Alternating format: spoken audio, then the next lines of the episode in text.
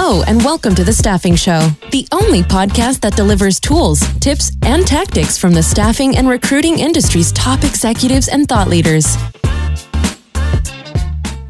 This episode is brought to you by Staffing Referrals, the only automated referral management platform chosen by smart staffing firms. Tired of wasting money on traditional job boards? Sick of reminding recruiters about promoting your referral program? Wish you could eliminate admin work spent tracking referrals and scheduling interviews? That's where Staffing Referrals comes in. Imagine transforming your entire talent pool into digital recruiters on behalf of your company. Think about how happy you'll make your team by eliminating wasted time spent tracking referrals and scheduling interviews. There's a reason that Staffing Referrals is one of the fastest growing software platforms in our industry. It's because staffing executives want to scale faster by automating recruiting processes. It's because with staffing referrals, you can actually see an ROI. And it's because our world is now more digital than ever, and your candidates expect you to keep up. Don't get passed by the competition. Stop missing referrals and start recruiting smarter. Get staffing referrals and improve your tech stack today. To claim one free month, visit www.staffingreferrals.com slash show. That's staffingreferrals.com slash show. Hello, everyone, and thank you again for joining us for another episode of The Staffing Show. Super excited today to be joined by Heather Moyer, who's the President and Chief Executive Officer of HNM Systems. Heather, why don't you go and give us a little background on HNM Systems and how you got into staffing? Well, hi, David. Thanks so much for having me today. H&M Systems is a staffing and consulting company. We focus in wireless, wireline, telecommunications, utilities, and IT staffing and consulting services. So our claim to fame is all of those towers and unique antenna systems that you see. They're supposed to look like trees, but don't really. We do all of the staffing that supports the design, development, and implementation of those. And then we help to make the technology work. That is amazing. And to kind of give everybody a little bit of perspective, how big is HNM Systems and what's your growth looked like over the last few years? Great question. So we have been on a pretty significant growth trajectory. This year we'll do about 15 to 20 million in gross revenues. We just celebrated our 10th birthday in April. So congrats. We are officially in double digits. We had a great celebration last year was a bit of a tough time. I'm not sure if you heard, but there was a global pandemic. yeah, yeah.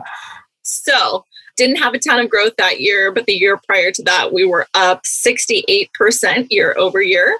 That's amazing. we anticipate having a full recovery and a growth year this year. That is fantastic. And it looks like you founded the company yourself. I did. I founded the yeah. company myself. What was the kind of key moment where you decided you were going to go off on your own? Uh, it's a cool story. So when I was in college, I worked for a dot com. It was 2001, so the majority of the dot coms were just disintegrating, and everyone was really struggling. The company that I had joined, on the other hand, was thriving. So we had we were a student loan consolidation company. We were really leveraging technology and relationship and automation, which are things that I'll probably talk a lot about today. And we were just on on a major trajectory of growth and speed. And so my senior year in college i actually was part of their acquisition and exit. So they sold to a financial company and eventually we're going to become part of a large financial institution and I'm just an entrepreneur at heart. I've always wanted to build and create and kind of do my own thing. So at that point, I had to look at myself and say, uh, is this something that I really want to do? Maybe not. So somebody that I had worked with there at that.com recruited me over to join a startup staffing company that at that time was focused in automotive finance. So we worked for all the big automotive manufacturers, but we did technology for them. So I came over, started working an internship for that company, senior in college, kind of working both jobs, trying to figure out who I wanted to be when I grew up, and started working for that company well, over a six year period, I ended up becoming the president of that organization. So we took wow. it from nothing. That's amazing. yeah, yeah. By, by 26. So we took it from, I think, a couple hundred thousand dollars to eight figures. Over a six year period. Again, I ended up becoming the president. I was 26 years old. We worked nationwide. I was on four airplanes a week. I was exhausted. I had just gotten married. My husband's a firefighter paramedic. I'm trying to figure out how I'm going to make all this work. And I got fogged into the airport at SFO.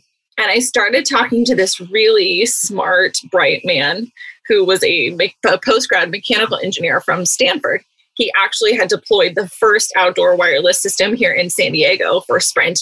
At that time, it was called a macro system. Now they're called small cells. And he started telling me about all things mobility, all things technology.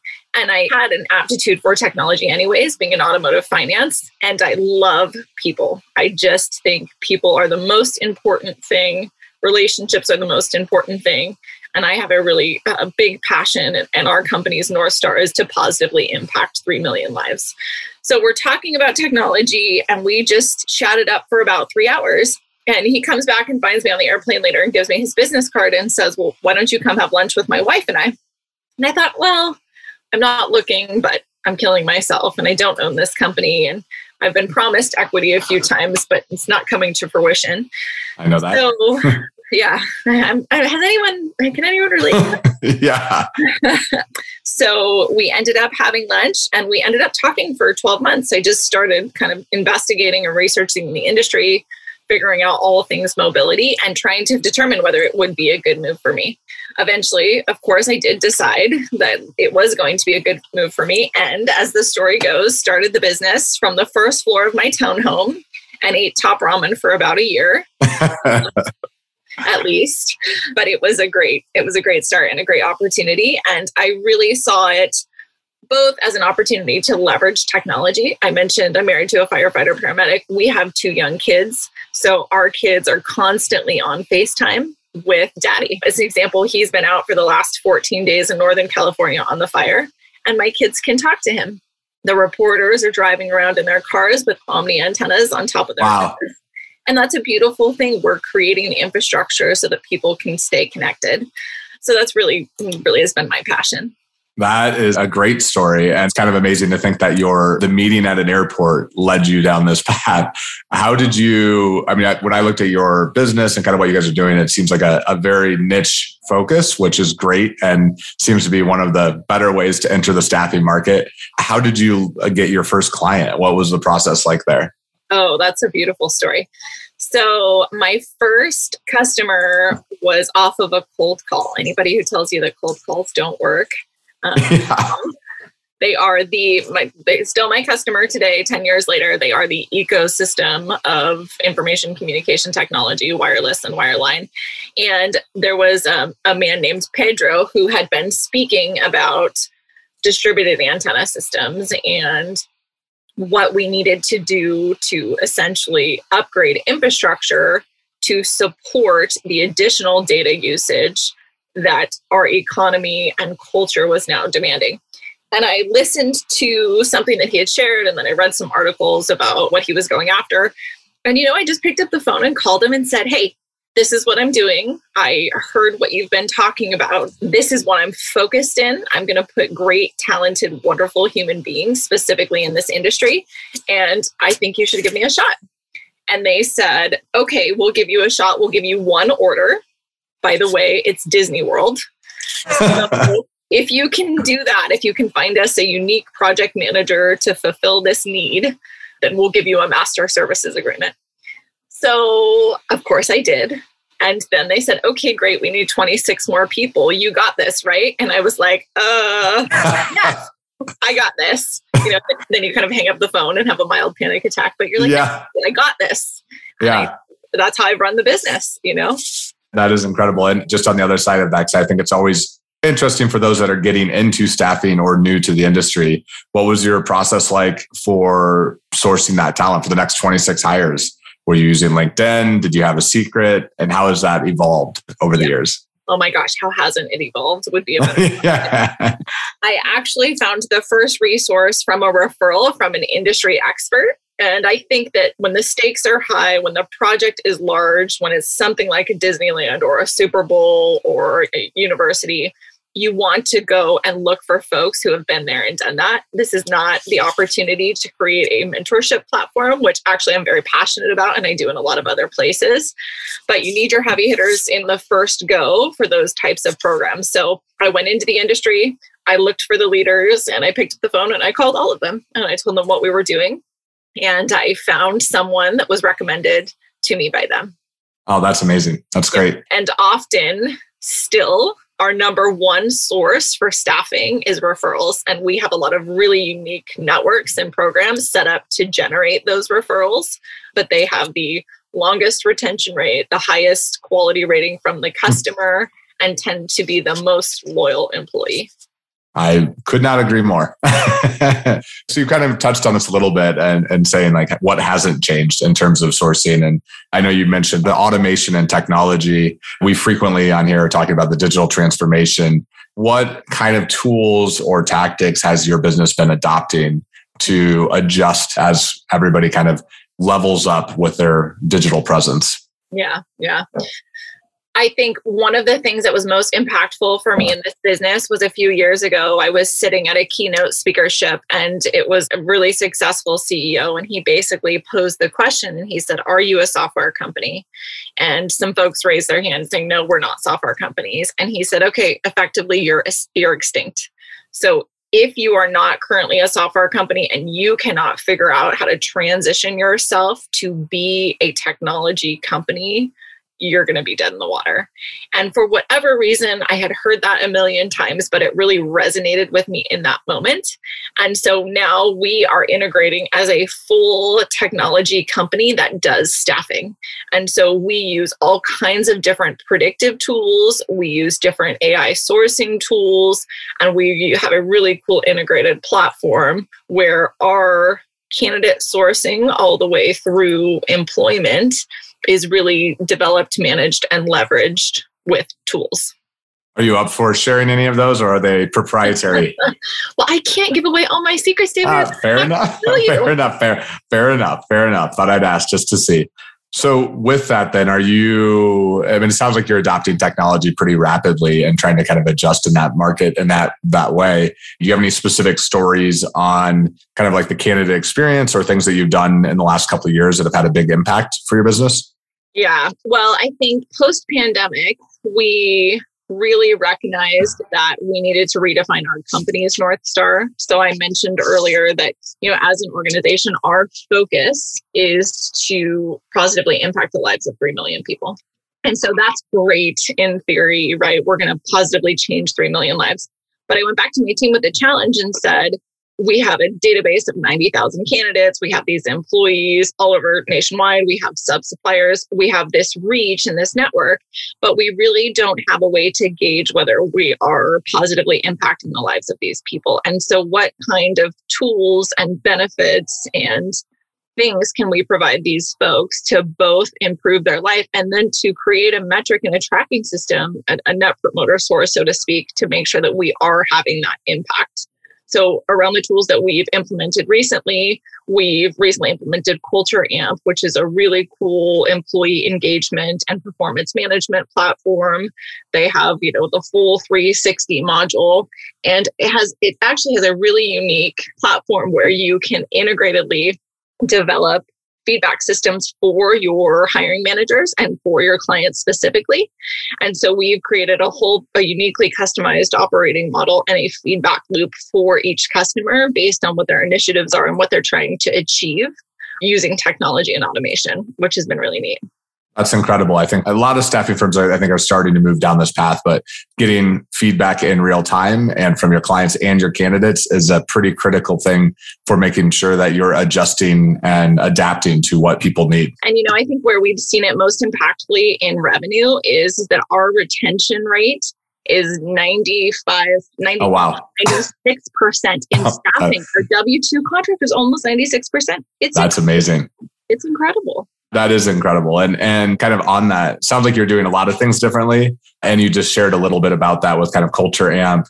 And also you touched on kind of how you're doing kind of going forward with a purpose driven organization and trying to impact 3 million lives positively. Are there any other aspects or anything that you'd like to tell more about what your agency does differently? Gosh, great question. I mean, I could keep you all day to tell you that do differently. I can say that most meaningfully, as we've developed as an organization, we are, of course, as you mentioned, purpose driven. We are really showing up for the employee. We are only securing and agreeing to projects that are once in a lifetime, so to speak. I would say the things that we're doing differently really start with a deep understanding of the business. And that's something that, even having been in the business now for almost 18 years, that you have to go back and revisit. And is something that I've done recently. You know, in our industry, we look at obviously job fulfillment ratios and hit rates and the types of skill sets that you do a really good job with.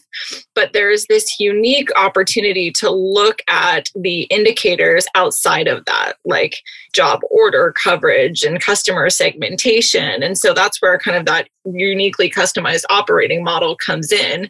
And you really get to define who you are as a business and how you serve the customer. So, what are we doing differently? We are the very best to our people. We use technology to our advantage every single day. We use technology to their advantage every single day. We are really honest and promote a culture of full transparency our number one core value is relentlessly people driven. So we are always making the decisions with other people in mind. And my claim to fame is I believe you have to be willing to hire, fire, and lose money to support your core values. So if we are going to be in alignment with our core values, we, we have to show up that way every single day. And that really has been tremendous. I think that really is a key indicator of why we have such an excellent retention rate and we've been able to get outside of attrition. But yeah, really the people my team, my leadership team, my organization, the technology, being really relentlessly people driven, and continuing to be honest with yourself and looking at the business and saying, this is working, this isn't working. I think so many times as leaders, we look at the people as the problem, the people in the organization, like, oh, this isn't working. It must be this manager or this group of people. And instead, really just looking at the problem and investigating it and thinking like a rocket scientist and saying, am I even asking the right question? And what is my hypothesis? And how can we iterate this data to get an answer that will be helpful?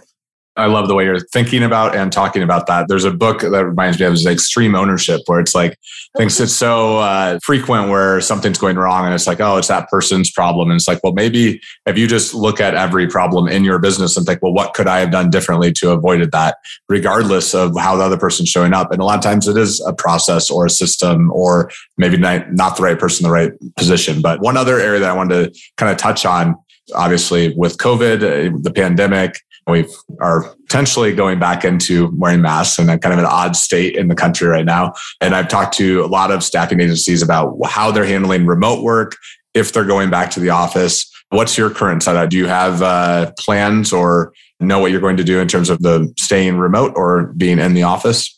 We are a very process oriented company. So we have a four phase, 12 month return to office program that we deployed July 1st. So right now we have people in team groups or cohorts, so to speak, coming in and working together it's a really difficult thing to create and master right now because you want to be first and foremost protective of your employees and make sure that everybody is well and healthy and you don't want to impose on other people's rights so you have this really unique negotiation, much as in anything else in life, where you're trying to stay healthy and keep the business healthy, keep your people healthy, but not trying to overreach for your employees. So we are back in cohorts and business units right now. That's to a certain percent. Our next phase, we increase that percent. The following phase, we have weeks and days shifts. And then we are going to reevaluate within next year. And I think in some ways, yes, post pandemic and the pandemic will change the landscape. But I really believe, David, that eventually we will go back to very close to where we were before. I think, yes, we have access to different talent pools. I think employers have a different understanding of how to leverage talent, myself included. But at the end of the day, I think in a few years, we're going to get back to culture, organization, connectivity, and togetherness the way that it was a few years ago. Talking with their staffing agencies, I know some owners are concerned about retention while having people come back to the office because I know a lot of employees have gotten used to not going to the office. Do yeah. you see or have you heard any feedback on that? Yeah, I mean, we surveyed our employees a hundred times. That tool yeah. I was telling you about. Yeah. Um, doing temperature checks and pulses.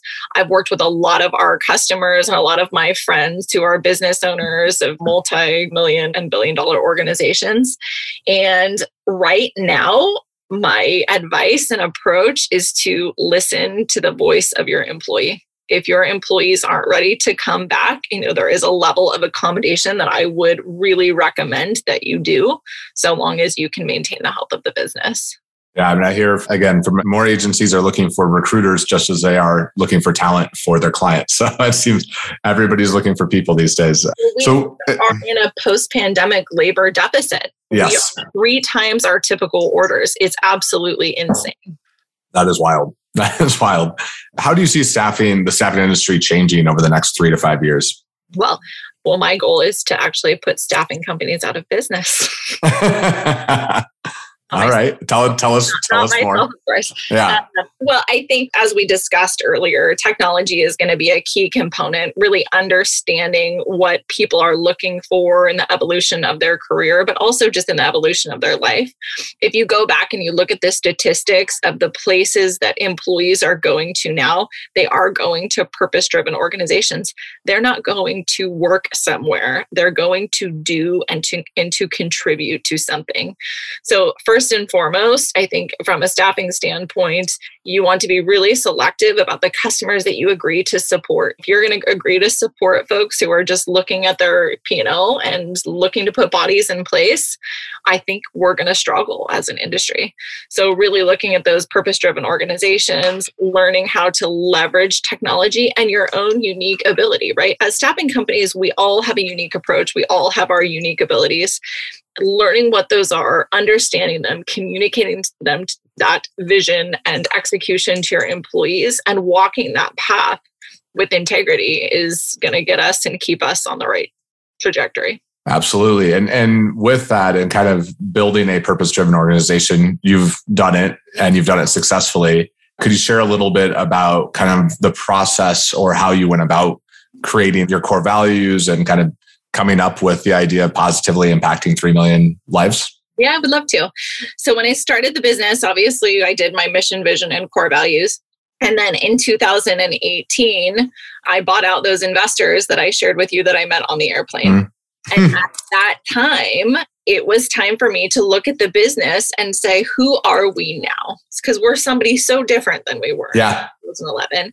And part of that is the people that I had sitting at the table with me. What is our unique ethos? What is our unique company culture? And what is it that we're going to give back to this world to really make impactful change? That's what I care about. And so we went through a couple day offsite strategic session where we really dug into what we were good at, who we were as an organization, and how we wanted to show up, and really transparently where we lacked, right? Where we said we were one way and we weren't. So we redeveloped the mission and the vision and the core values. And much like all entrepreneurial companies, a lot of the core values for our organization mirror my own personal core values. I think that that is often the case. But I think you stretch when it's in the business. I think you unattach personally and stretch in the business. And so we did a two day offsite the leadership team had a skeleton. We came back to the organization and we played with it and we really decided who we were as an enterprise company. And that's how we established them. And again, what we do is we are willing to hire, fire, and lose money to support those core values. So they're on all employee performance reviews. Our employees have to know and understand them. We interview very specifically for them. If you're not a core value fit, you do not work for the organization. I would love to refer you to somebody else, but you're not going to work for me. It has to be really specific. Oh, that all sounds great. And in fact, I think it's interesting when you're talking about how you had to change them and how to kind of revisit. How different are they from your initial set of core values? They're not really different, but they're yeah. more, they're more mature. Got it. Got it. Yeah. I've gone through that process a few times with multiple companies as a marketing agency and also internally with my own businesses. And I found that uh, revisiting them every couple of years to make sure they're in line. And usually you can cut one or two. And maybe uh, nowadays, I think that the big thing is, and I think it's the right approach, is making them more authentic. I think uh, so frequently when you hear, you look at somebody's website and you read their values and mission, it's like this could be for any company to actually make them fit the personality and brand, it takes a lot of effort. So that's, that's great that you've kind of gone down that path. So this is a little bit of an off the cuff question, but I was doing a little research and I saw that you are certified as an authorized tower climber and rescuer. And I just found that super interesting and want to know more about it. That Yes. Well, thank you for asking. That's so funny. This question comes up all the time. I certainly don't look like a tower climber by any the imagination.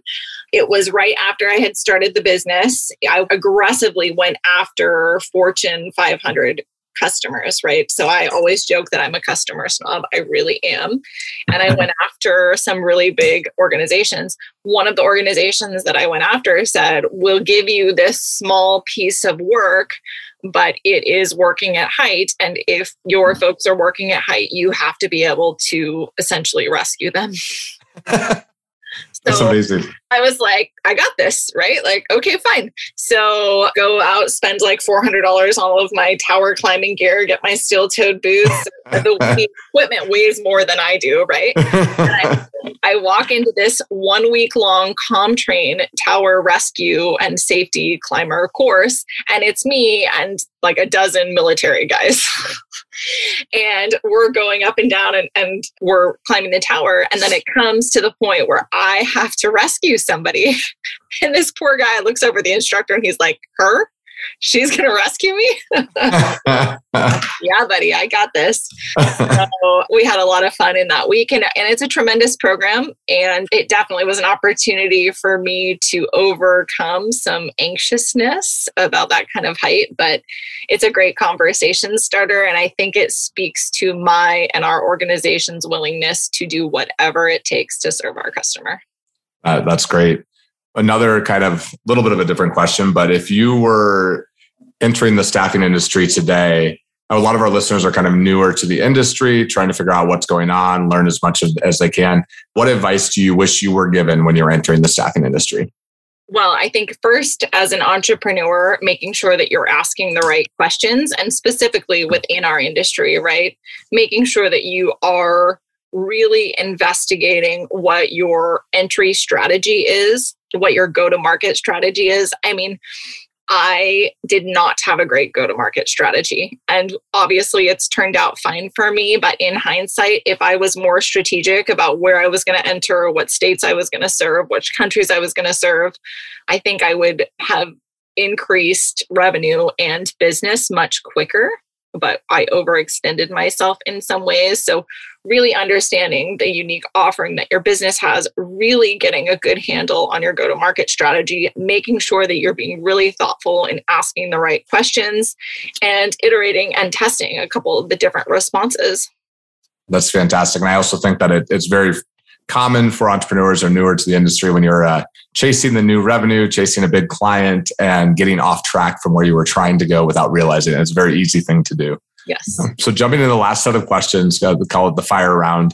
So in the last five years, what new belief, behavior, or habit has most improved your life? Well, I love what you said earlier about authenticity. I have done so much work over the last 18 months and really spawned, obviously, by COVID and really uh, needing to understand who I was authentically and who I was as a leader. But I think authenticity for me and understanding who I am, what my unique gifts are to bring to this world, what my unique gifts are as a leader to bring to my employees, and then expanding that reach into the organization and into all of the folks that we serve, going back to our North Star, has been the most fun, interesting, impactful, challenging, and scary question and evaluation that I've done of myself in my whole life. And did you have a process, a book? Were you going the Brene Brown route? What was the approach? So I hired an executive coach and he awesome. does this framework. He's a neuroscientist and he essentially teaches his executives how to rewire your neural pathways out of fear and into abundance. Uh, that is amazing. So, what is one of the best or most worthwhile investments you've ever made? Could be an investment of money, time, energy, etc. I'm, of course, going to say the investment in myself. That is the most important investment I believe that we can all make. And I think that that is how we serve each other and serve our community. So, by being full, truly full, you're able to give from a place of abundance and a place of gratitude and desire instead of a place of obligation. And I think that that is where magic happens. I love that. What are the bad recommendations you hear in your profession or area of expertise? I think in business, there is a tendency to withhold information and to hide things to be inauthentic and I think that's the worst type of advice that you can give somebody going into the business or an entrepreneur. Now, certainly, I'm not telling you to go tell your trade secrets, but yeah. you know, if you're in a tough situation and you are hiding information from your client, they're going to know like this. If you're in a tough situation and you're not going to talk to your staff and leverage the smart people that you've hired to help you solve the problem, they're going to know that right away. And that breaks trust. And so I think old school way of thinking is hoard information, mm-hmm. make all the decisions yourself. And I think that that's terrible advice. I do the exact opposite. I'm struggling with this. I need to solve this problem and I need your help. My team is stoked on that every single day. Yeah, I love that. I, I think the more vulnerable you are, the more buy in you get. And also, it's just a better way of showing up every day. it's just a better way. way more fun. it's way more fun. fun. It's way more fun. What is the book or books you've given most as a gift and why? Okay, so tactically, the book that I give most often is called Predictable Revenue. And it was written by the chief sales officer of Salesforce, Aaron. And it's just an incredible book for an entrepreneurial company, understanding how to create generate revenue and sustainable revenue. It's a wonderful book. So tactically, I would say that is the the best book. As a leader, there are a lot of really great leadership and personal books. I would say kind of anything by Ryan Holiday are things that I love. Really the evaluation of self and how to show up. Those are great books as well we are reading the same books. Got Ryan. I, I, love Ryan Holiday and also predictable revenue. So, how has a failure or apparent failure set you up for later success? So, we've been talking about this in my leadership team this week. Actually, we did a mid year summit and we started talking about the principle of failing forward. So, failing fast. And everybody says that, but I think organizationally, if you create the culture where that is encouraged, we go back to that book I was reading, How to Think Like a Rocket Scientist. You can tell your people all day long to fail, but how you respond and show up when they do is so important. And so I think failing fast is is an incredible culture to create and celebrating success. You know, it's it's not just failure, it's integrating that success and that failure in culture.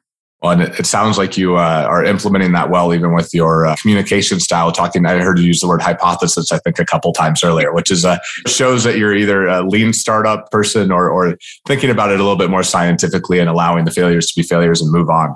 Last question I have is: What is an unusual habit or an absurd thing that you love? Great.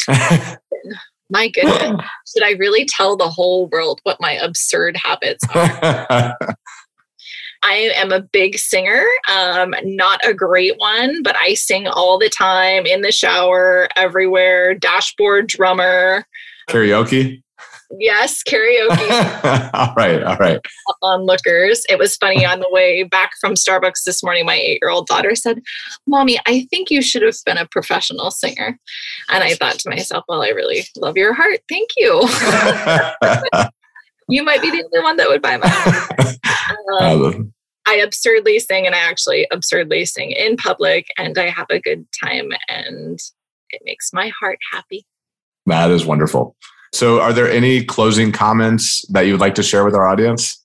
Yeah, I think my slogan, and this is thanks to the coach I hired that I mentioned to you, but my slogan over the last 18 months has been, You got this. And I say that to myself every morning. I say that to myself in every hard meeting. And I say that to my team. And it's been really neat as they've shared it back with me in difficult times, like, Heather, we got this, basically, get out of the way.